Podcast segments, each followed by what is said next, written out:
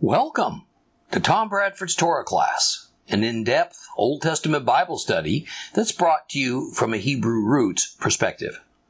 This week's lesson is week number 34, the book of Matthew, chapters 9 and 10. We are going to conclude Matthew chapter 9 today. We're going to get into Matthew chapter 10. And what we've been reading in chapter 9 has all been occurring around the, the shores of the Sea of Galilee, largely in Yeshua's new hometown, Capernaum, which itself was a commercial fishing village. Now, when he first moved out of Nazareth and into Capernaum, we don't know because there's a fairly large hole in the Gospels about his life from the time he was 12 or 13 until he was about 30.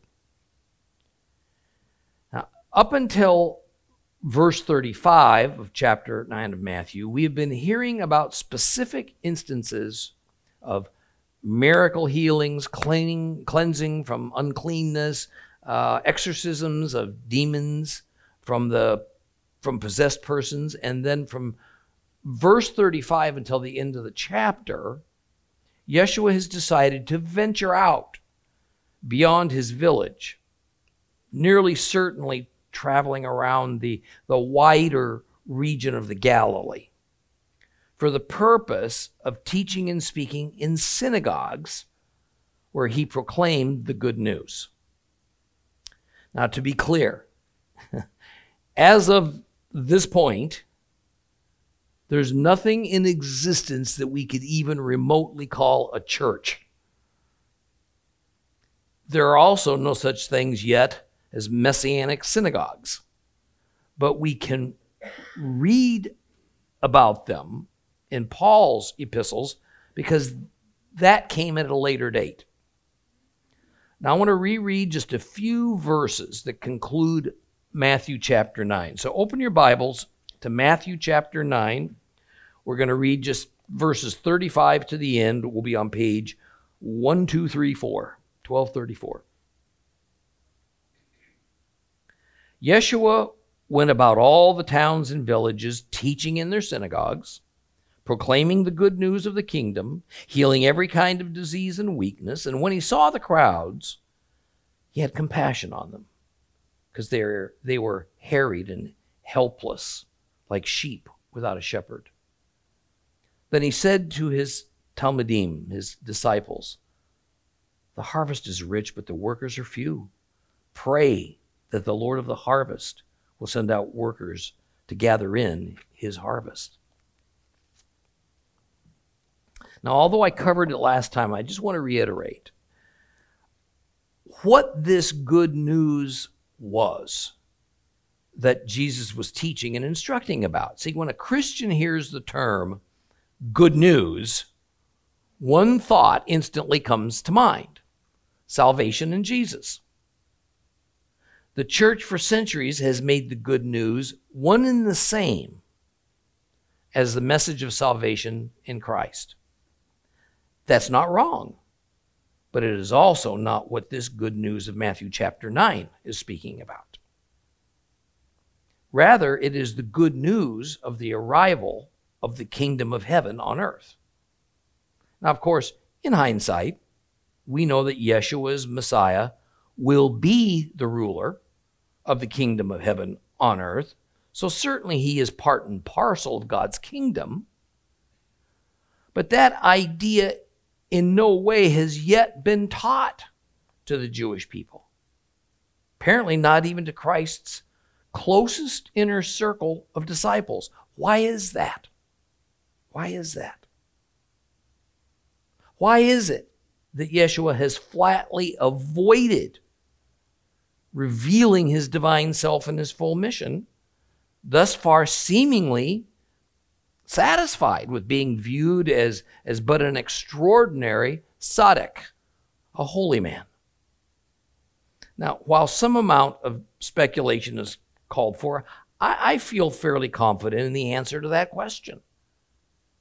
Being a teacher of God's Word for a long time, I have personally witnessed the process a person goes through as they, as you, hear God's word in a more unmuffled, unspun form than with context added.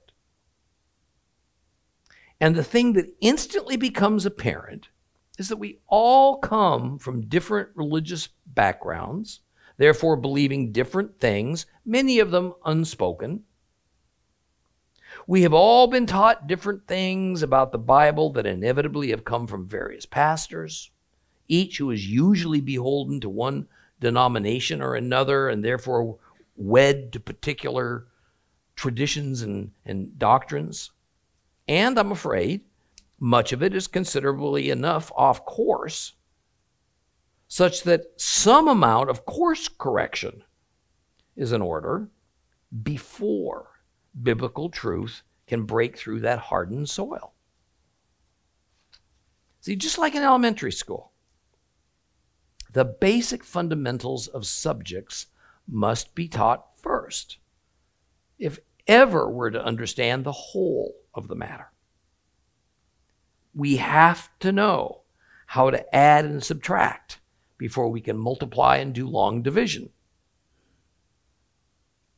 Each grade, representing another step towards deeper understanding of these subjects, has to occur in a logical order such that just like building a house, one always begins with ground preparation, then a foundation, then the skeletal form of the first floor, then the second story if one's going to be added. Then a roof's put over it, the skeleton's covered over from the outside, later the inside, on and on and on. Then we have a completed house. now you try to do those steps in a different order or skip one, the entire structure becomes frail and faulty. Yeshua well knew that the Jewish people he addressed were in no way properly prepared, educated in God's word, to hear and to process that stunning reality that he is the Messiah. He's divine. He would offer himself up on a cross for forgiveness of sins, and that he would one day become the ruler on earth of God's kingdom. Even though the Jewish people, for the most part, believed that they were living in the end times, it was almost entirely because of the Roman occupation that they felt was so oppressive and, and, and unbearable. The synagogue Torah teachers were mostly teaching traditions man made doctrines handed down to them that too often misinterpreted or misused or obscured the actual biblical truth. Social justice was at the forefront of their sermons because of the detested Roman occupation which constantly intruded into their lives. In whatever era, whenever we try to reshape the biblical truth around a problem that we're encountering. Too often it is spun and molded to make it fit more to our current way of thinking and to our personal hopes for certain outcomes than it is to the discovery of and submission to God's will. Until Yeshua could spend the time to reteach some of the basic fundamentals of their Hebrew faith as it appeared in the Torah and could reestablish what the Jewish people ought to be putting their hope in, they would not be able to hear and accept the bottom line. Yeshua of Nazareth was their Messiah and their king, and that delivering them from the grip of Rome was not what he came to do. The proof of what I'm telling you lies in the fact that so relatively few of the Jewish people accepted him for who he actually was. Instead, they chose to cling to the traditions of their elders to what their synagogue leaders had taught them for scores of years. And to keep fighting for social justice within their, their own ways, sometimes against the Roman system. This kind of human centered agenda enabled them to stay within the comfort zones of what they aimed for. But at the same time, it trapped them in a spiritual fog, unable to see the truth. Yeshua was still, to this point in our Matthew study, gaining their attention in order to repair a faulty foundation. Well, verse 36 explains that he went about his Good News Holy Land tour and he became pretty sad at what he witnessed. To him, the people were like lost sheep, sheep that had no shepherd, people that had no leader. And by leader, this is not to say a civic government leader, rather a spiritual leader. Yeshua simply didn't concern himself with civic government, except to say that whatever one exists over us, the Father has allowed it, or he wouldn't be there. Therefore, we are not to rebel against its many rules and regulations, but to do all that we can to live, to live peaceably within it. Obviously, this is the divine viewpoint because hundreds of Pharisees and scribes would have vehemently disagreed. They thought themselves as good shepherds of the people. But it also makes the point that just because a religious governing structure, structure is established, that doesn't make it a good one. And it also doesn't mean that how those leaders lead the flock and what they teach the flock is truthful or helpful. I mean, what can look so good on the surface can be potentially catastrophic under that thin veneer. Yeshua is meaning to unequivocally point out a general failure of leadership. Thus, the last statement Christ makes to end chapter 9 is that the harvest is rich, meaning abundant. But the workers to take in the harvest are few. Now, but instead of crumbling in despair over it, or allowing his disciples to do so, he orders his disciples to pray for more workers. Make no mistake. In Jesus' eyes, what he was witnessing among the lost sheep of Israel wasn't a problem, it was a crisis. So here he is teaching that when God's worshipers are in a crisis, the answer is to turn in faith towards God. Now, biblically, the harvest is regularly used as a metaphor that is more often than not associated to the end times. But notice something that's easily overlooked. Christ says to pray to the Lord of the harvest. Who is the Lord of the harvest? Most of the church would instinctively say, Jesus. Not true. Yeshua is not instructing his disciples to pray to him. Any more than when in Matthew chapter 6, he taught them what we today call the Lord's Prayer. In every case of prayer, in every gospel account, Christ says all prayer is to be directed to the Father. All prayer. Father is the Lord of the harvest. But what exactly does the harvest represent? First and foremost, it points to the end of a cycle. In our case, the end of an age. Harvesting is, in one sense, the final step of the agricultural cycle. But in reality, it's the next to the last. Revelation 14, verses 14 through 16.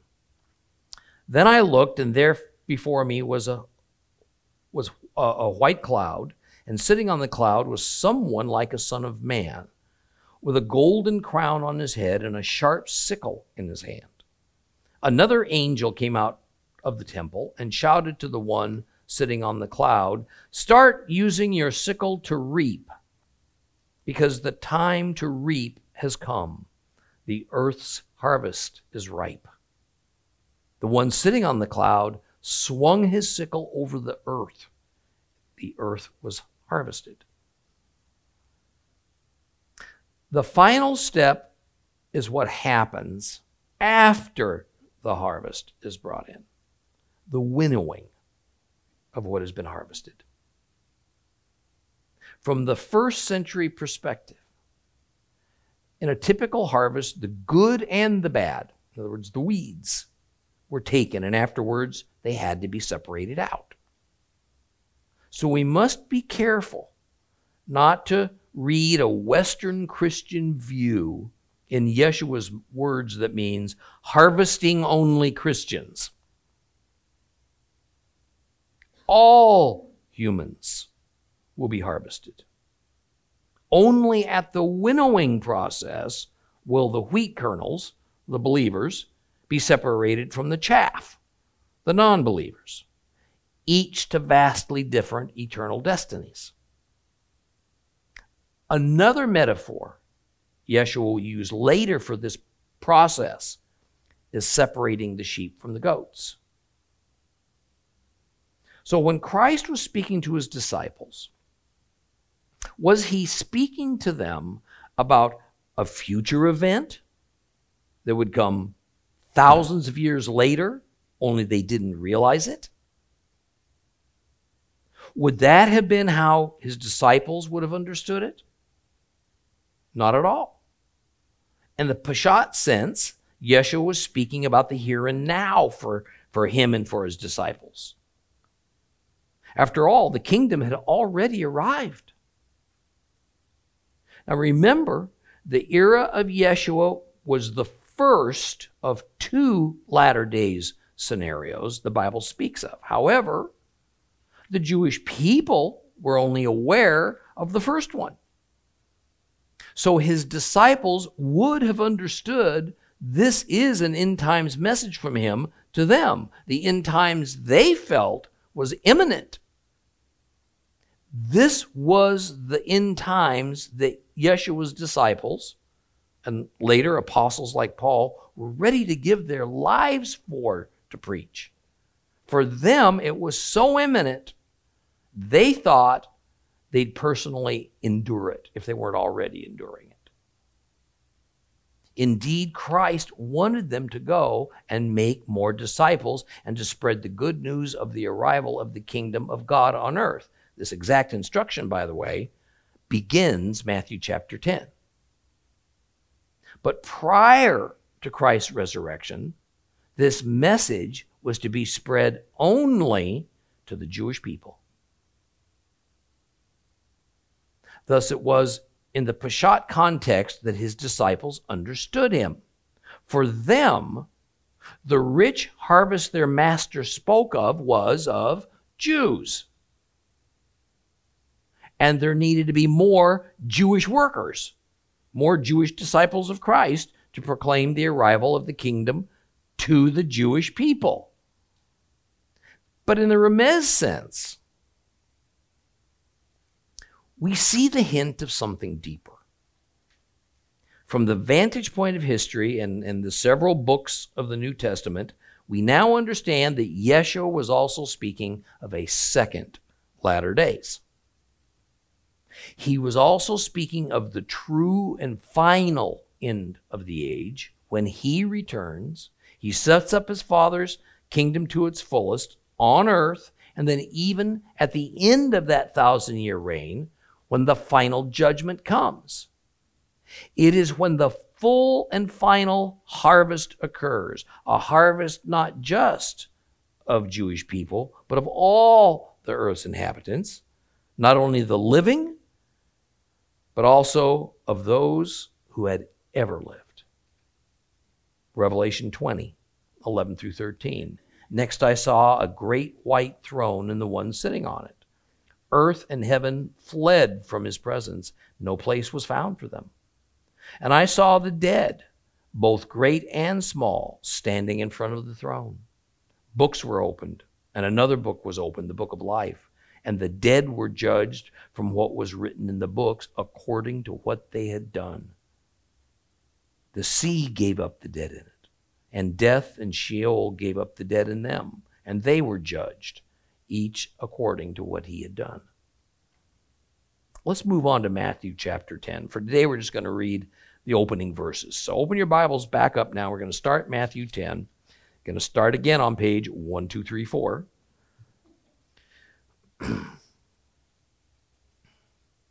Give you a second to get there. We're just going to read the first 10 verses. Yeshua called his twelve Talmidim, his disciples, and gave them authority to drive out unclean spirits and to heal every kind of disease and weakness. These are the names of the twelve emissaries. First, Shimon, called Kepha, and his brother is and Andrew his brother. Yaakov ben Savdai and Yochanan his brother. Philip and Bar Talmai. Toma and Mattiyahu, the tax collector. Yaakov bar Halphai and Tadai, Shimon the Zealot, and Judah, that's Judas from Creote, who betrayed him. These 12 Yeshua sent out with the following instructions Do not go into the territory of the Goyim, of the Gentiles. Do not enter any town in Shomron, Samaria, but go rather to the lost sheep of the house of Israel. As you go, proclaim the kingdom of heaven is near. Heal the sick, raise the dead, cleanse those afflicted with tzara'at, expel demons. You have received without paying, so give without asking payment. Don't take money in your belts, no gold, no silver, no copper. And for the trip, don't take a pack, an extra shirt, shoes, or a walking stick, a worker should be given what he needs. Now, we're going to take the time to go on a few detours in Matthew chapter 10 because there's a few things that we need that need some special attention. This chapter opens with Matthew explaining that as of that moment, Yeshua had formed a core group of 12 disciples, and that he gave them special authority to do several things that Yeshua himself did, things we call miracles. They could exorcise demons, they could heal infirmities. From there, Matthew goes on to specifically name the 12 disciples. Now, it might surprise you to know that of all the gospel writers, only Matthew gives this group the title of the 12 disciples. Why 12? Why not some other number? We don't have to guess. Clearly, it was meant to be symbolic of the 12 tribes of Israel. That included the so called 10 lost tribes.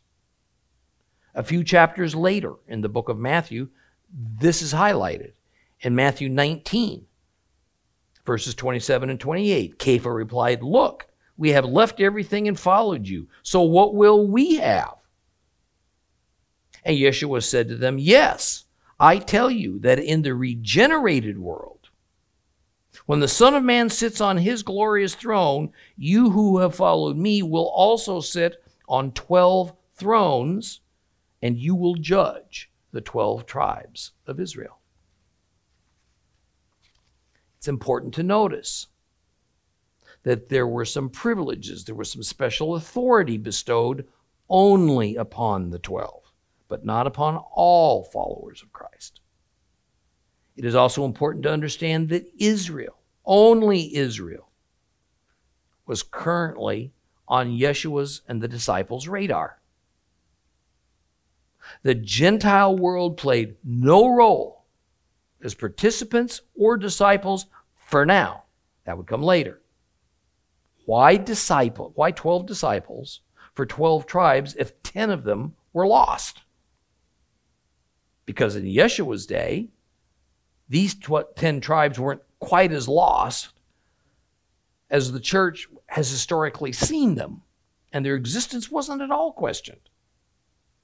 It is well known in Christ's day that identifiable remnants of some of those 10 tribes lived in Samaria and Perea and a few other areas near the Sea of Galilee. It was also known that still others lived in faraway lands, usually described as multitudes beyond the Euphrates, in much larger numbers. So, the point of having exactly 12 disciples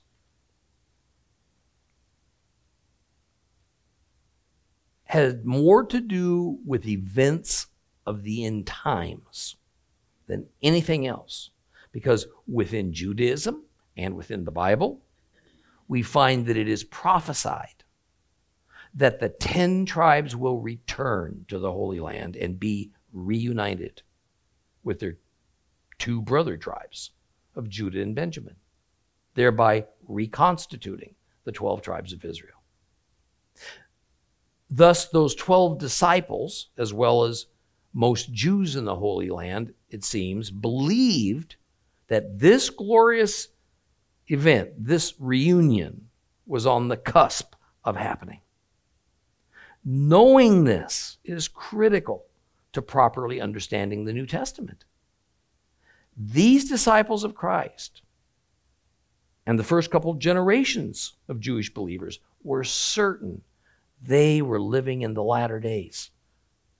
So they felt that every biblical prophecy concerning the end times was something they were already experiencing or they were about to. There was no thought that what their master was teaching them was about some distant future for another people. Two famous passages in the book of Ezekiel that speak of the incredible reconstitution of all 12 tribes of Israel is something all believers need to be familiar with. They come from Ezekiel chapters 36 and 37. We're going to take just a few minutes to read just a few verses in them. So I want you to open your Bibles to the book of Ezekiel. Ezekiel chapter 36. Again, just a few verses. And 36, we're going to read verses 22 to 27. If you have a complete Jewish Bible, it's page 690. See, we're finally off of 1, 2, 3, 4.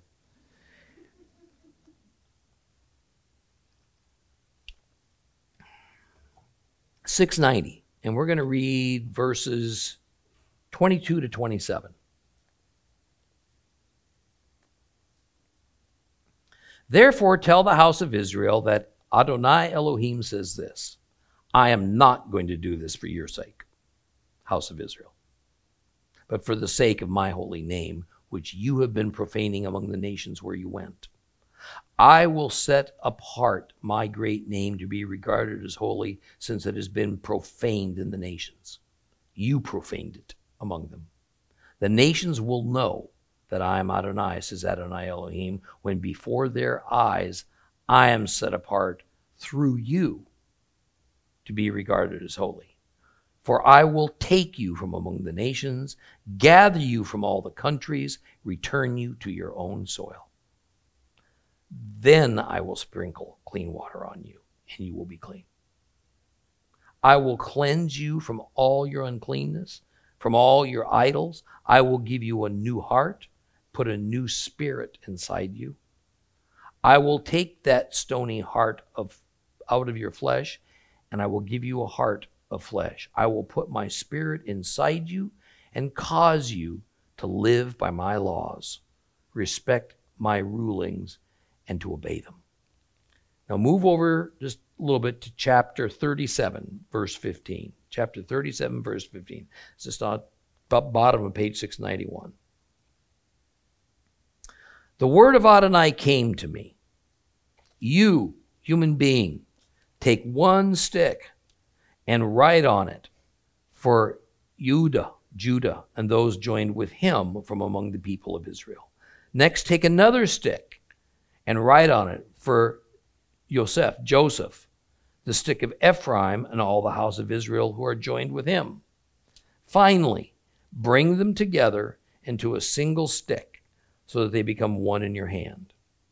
When your people ask you what all this means, tell them that Adonai Elohim says this I will take the stick of Joseph, which is in the hand of Ephraim, together with the tribes of Israel who are joined with him, and put them together with the stick of Judah, and make them a single stick, so that they become one in my hand. The sticks on which you write are to be in your hand as they watch. Then say to them what Adonai Elohim says I will take the people of Israel from among the nations where they have gone and gather them from every side and bring them back to their own land. I will make them one nation in the land on the mountains of Israel, and one king will be king for all of them. They will no longer be two nations, and they will never again be divided into two kingdoms.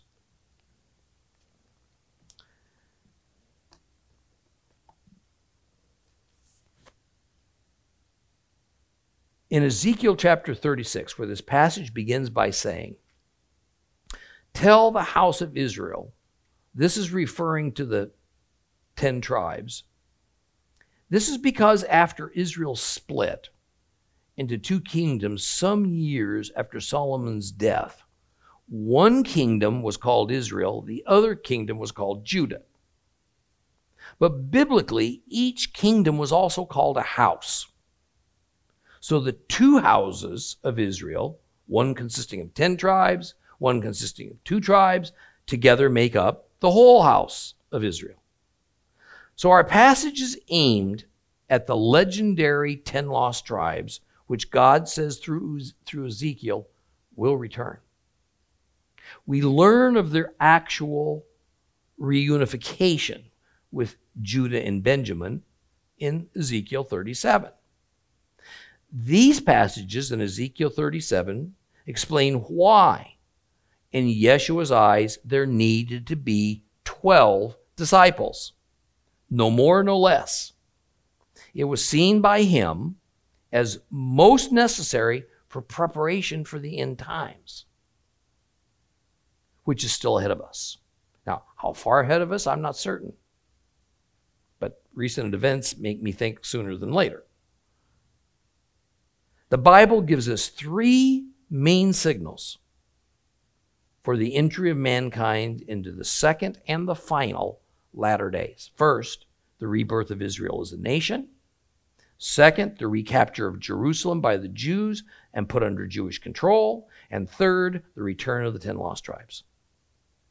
The first of these three prophesied events happened in 1948, the second in 1967, the third is underway. Thousands of people from far flung places who identify themselves with one or the other of the 10 tribes have been immigrating to Israel since around 2005. I have personally witnessed the arrival of two batches of them. They have been vetted both by designated rabbinical scholars and government officials. They really are of the 10 lost tribes. In fact, this return, this return started much earlier because one of the largest groups to immigrate to Israel is the Ethiopian Jews, who are known by the nickname of the Black Jews of Ethiopia. However, that name obscures one very important fact. They are of the tribe of Dan, not of Judah or Benjamin the tribe of Dan. they are one of the ten lost tribes and they have returned. Now, I want to change direction now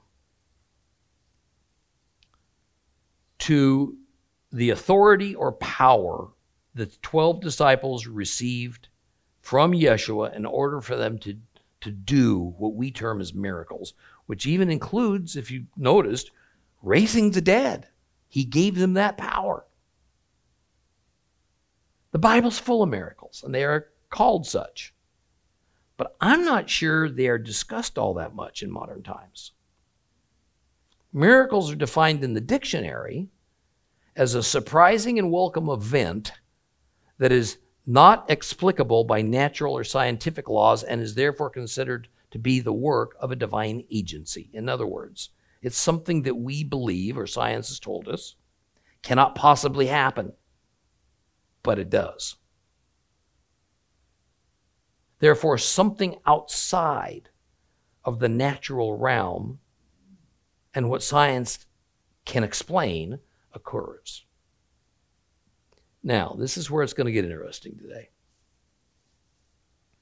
Because our rational senses tell us that our world, including the universe, simply are not constructed in a way to even allow for these events, then most secular folks and many within modern Christianity have become doubtful that miracles actually occurred in the Bible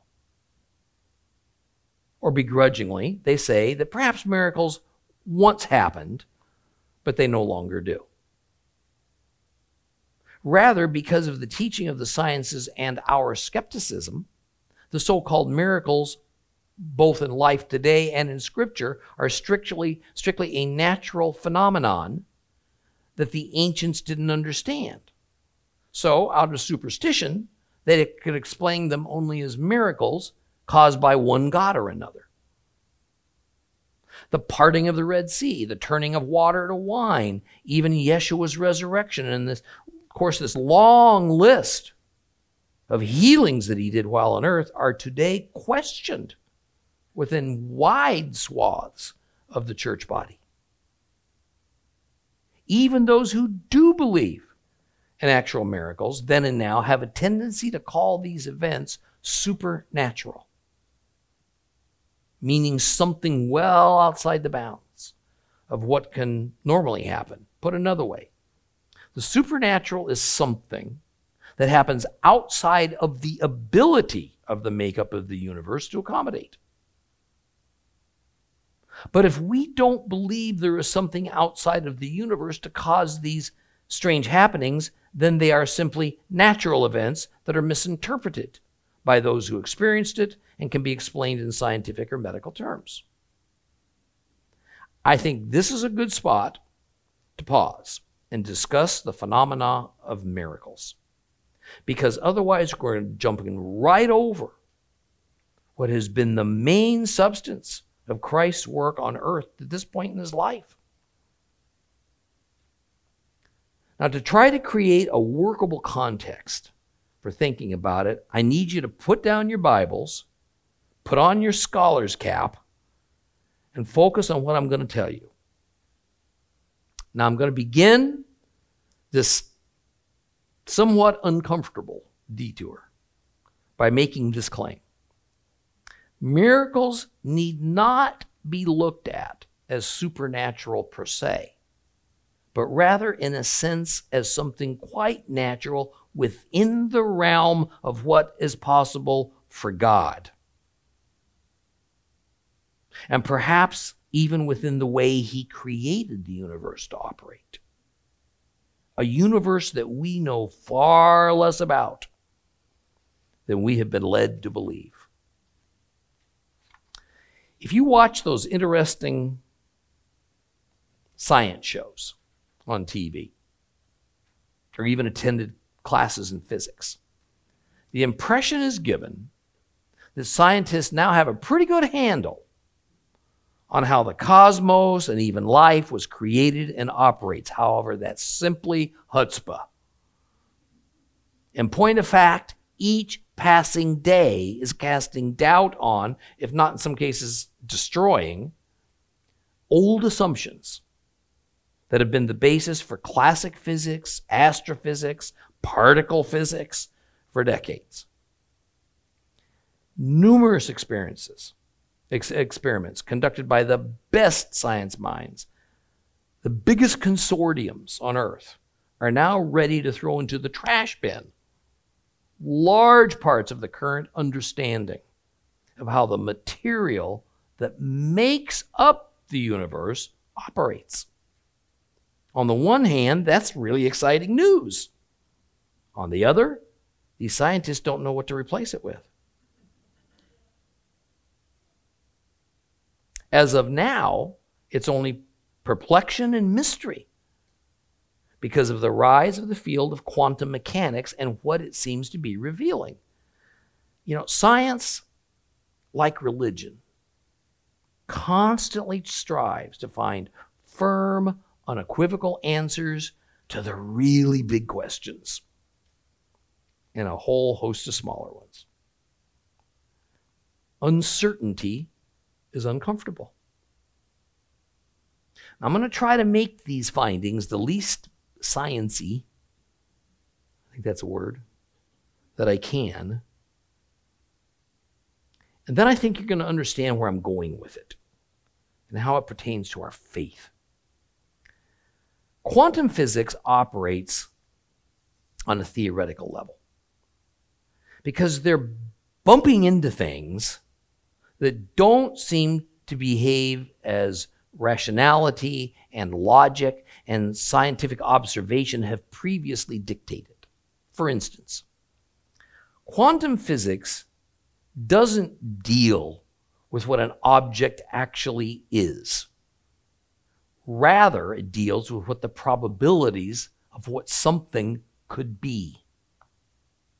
Let your mind wrap around that for a second. They call this theoretical substance that could become any number of things a probability wave. And the more they delve into this strange something that science has almost feared might prove to be true, because it potentially upends and upsets so much that was formerly thought to have been known and settled, is that as irrational as it seems to us, time does not seem to actually exist as a real entity or even as a dimension, and time has always played an important role in physics. Enormously expensive and elaborate experiments in quantum mechanics are proving this startling development to be true. But even more, these experiments also seem to be proving that space, as we think of it, doesn't actually exist either. Therefore, the basic idea of location, that is, our everyday understanding of where of things being located in a particular place, where that plant is, where that camera is, where you sit. You all sit in a location. And then the basic concept of distance, the simple idea of how far apart things are, are in doubt. Rather, these things that seem so real and tangible and logical to us may actually be mostly or entirely constructs of our minds. Not in the sense of an imagination, but rather in the sense that time and space are constructs of an observer. What's an observer? It's a person watching something happen. You're observing me right now. In the case of science, it's the person who runs the experiment and then takes careful notice of what happens. So, how weird is the concept that experiment after experiment after experiment is revealing that objects may only exist in reality in a specific form, in a specific place, specific location, based on the requirement that an observer has to be there to detect it. Otherwise, the objects do not come into existence at all. But they merely remain as a probability wave. And no, this is not the old philosophical challenge that many of us faced in our university philosophy class that if I place a large tablecloth over a table, big enough that I can't see the table anymore, can I prove with certainty that the table's still there? My answer to that to my teacher always was, Of course I can, because I have a pretty simple experiment to prove it. I walk over to the cloth and pick up a corner and look at that, look at it, look underneath it. There it is. And every single time I do, I, as an observer, see that the table's still there. It's very simple proof. But what quantum physics is now revealing is that nothing exists without someone being present to observe it. And that's because particles of matter and waves of energy that form everything in the universe forms you. Doesn't seem to settle down into a particular state until they are actually observed by a sentient, conscious being. But it gets even stranger. Even stranger and more mind bending than this is something called particle entanglement. Now, this theory is nothing new. It dates back to Einstein in 1935. But with our recent technological advances, the theory has been put to the test. And very nearly something called fact has emerged. The basic of the theory is this one particle can somehow know what another particle that is essentially its twin, which is completely separated from it, is doing. And it will react accordingly. Even more, the distance they're apart is irrelevant. They could be as close as a micron or as far apart as from one end of our galaxy to the other, and the result's the same. I want to see if I can explain. Identical particles, twins, if you would, can become entangled, either in their interaction or in proximity the orbits of their electrons and protons can even overlap. And through advanced detection equipment, entangled particles like photons, photons are what light's made out of, can become made to become disentangled in a laboratory, separated like Siamese twins. Okay? And what is being discovered is that the instant we observe the spin characteristics of one of the disentangled particles, its twin instantly spins in the opposite direction. I want to emphasize I'm only talking about watching. I'm only talking about observing these particles, not doing anything to affect their movement. Scientists all over the world have performed this experiment, putting the particle twins at greater and greater and greater distances from each other, and the outcome does not change. But what gets really weird is that when I say one particle instantly affects the other, I mean instantly. We have devices now, did you know, that can measure time to within a few parts of a billionth of a second. A billionth of a second. And when they use these amazing instruments to try to f- determine how long does it take from the instant we observe the spin of the one particle before the other particle reacts and assumes an equal and opposite spin to its twin, the time is zero and the distance between the particles doesn't matter at all. How can this be? See, the thing is, this experiment has been done countless times by the physics community's best minds in various parts of the world under differing circumstances using the most costly equipment and technology. It achieves the same result every single time. Okay, I'm sure some heads are spinning as fast as those crazy particles. I want to approach our issue of what we actually know about the substance and operation of what is typically dubbed the natural world, meaning all the stuff the universe is made out of, versus what's turning out to be true. And we're only finding this out within the last few years by means of using a chart that Dr. Robert Lanza, a brilliant scientist of the highest degree, known and respected by some of the most renowned and honored scientists of our time, he, that he's contrived this chart to drive home an important point to let us know the truth about just how weak and feeble our knowledge of God's creation actually is. He entitles his chart science's answers to basic questions.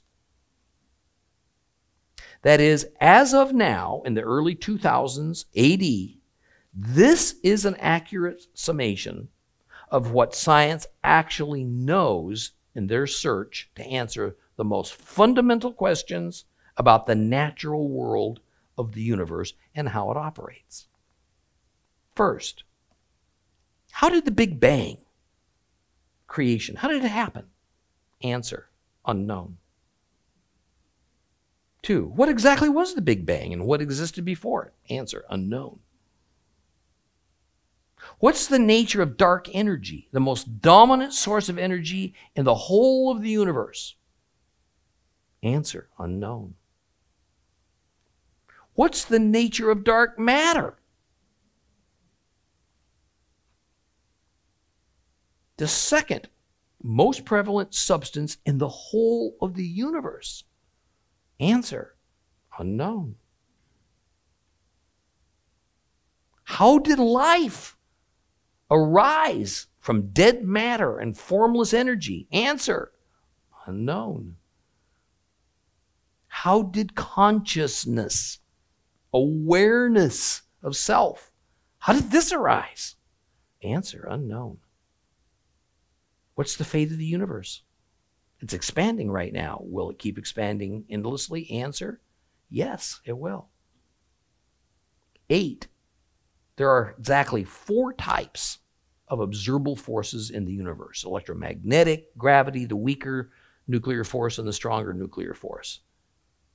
Why are there only four? And exactly four? Answer unknown.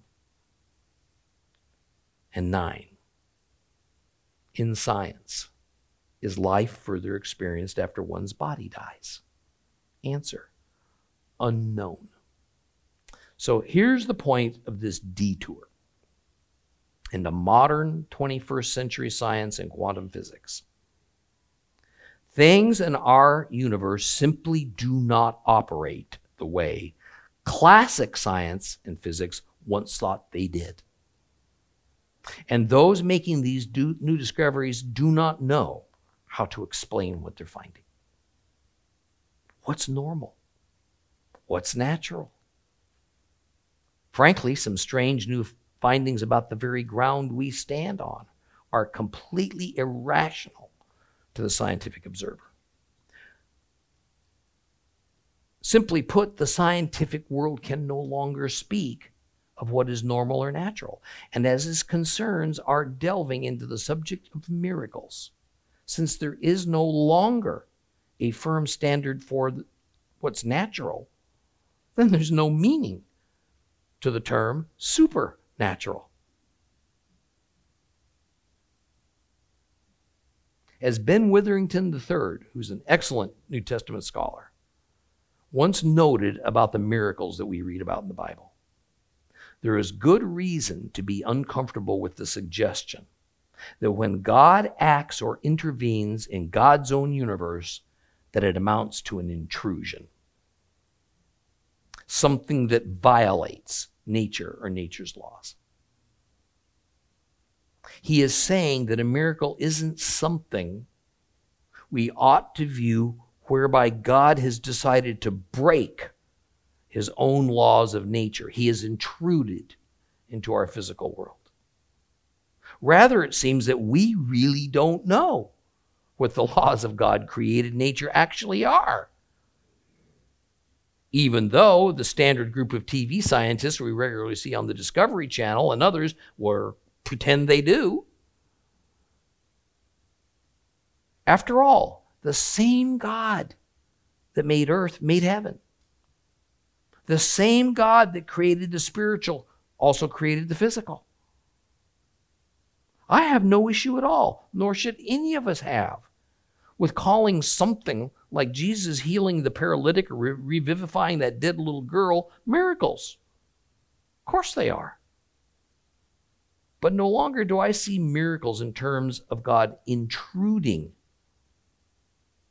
in order to do the impossible by canceling out the laws of nature. Rather, it is God employing what is possible based on the dynamics of operation of all the realms that He has created. It's just that it's so far over our heads to contemplate and to comprehend the realm that we live in. I mean, we can either only be in fear of what he does or deny it as simply a, a mirage, or we can be awestruck about it and joyful. The limit to what is possible in God's created nature then is not currently known. Perhaps it will never be known to us. And yet the Bible clearly shows that in some cases, this inexplicable power of that nature is accessible if God wills to grant such authority to humans. Even if we don't understand why or how it's possible. Perhaps, just perhaps, this is the best and the real definition of faith. We observe, we trust, and we do not demand a satisfying explanation that meets with our preconceived perceptions. We'll continue with Matthew chapter 10 next time.